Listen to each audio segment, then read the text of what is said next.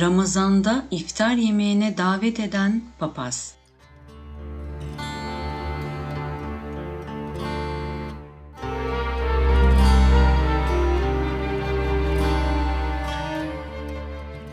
Almanya'da Ramazan-ı Şerif ayında bir fabrikada çalışan Türk işçilerini papazın birisi evine iftar yemeğine davet eder. Bazıları mazeret belirtip davete katılmazlar, bazıları da papazı kırmamak adına davete icabet ederler ve iftar saatinde papazın evine misafir olurlar. Papaz efendi elinde bir Kur'an-ı Kerim olduğu halde işçilerin yanına gelir ve onlara ben Kur'an okurken dinlemekten büyük zevk alırım. Biriniz okusa da ben mutfakta uğraşırken bir yandan Kur'an dinlesem der. Kur'an-ı Kerim'i masanın üzerine bırakıp mutfağa geçer. Bu arada odada sanki buz gibi bir hava esmektedir. Herkes bir ümit diğerinin gözünün içine bakar. Ama nafile. Kimse Kur'an okumayı bilmemektedir.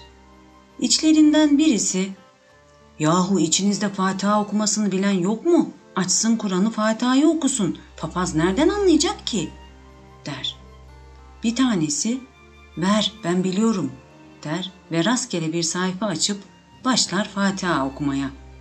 Bu esnada papaz odaya gelmiştir. Bakar Kur'an okunuyor fakat ortada bir sayfa ve hemen müdahale eder. Bir dakika, sen Kur'an okumuyorsun. Çünkü okumakta olduğun sure Fatiha'dır ve o da Kur'an'da baştadır der ve devam eder. Aslında ben sizleri buraya denemek için çağırdım.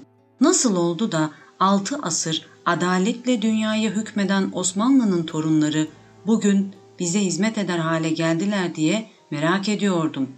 Sizler benim sorumun cevabı oldunuz. Sizin ecdadınız Osmanlı dinine sımsıkı bağlı olduğu için dünyaya hükmetti. Sizlerse Kur'an'dan uzaklaştınız ve bugün hizmet eder hale geldiniz, der. Bu tespiti yapan Hristiyan bir din adamıdır. Vahyolunan kutsal kitabımız Kur'an-ı Kerim'i hakkıyla idrak edenlerden olabilmek duasıyla.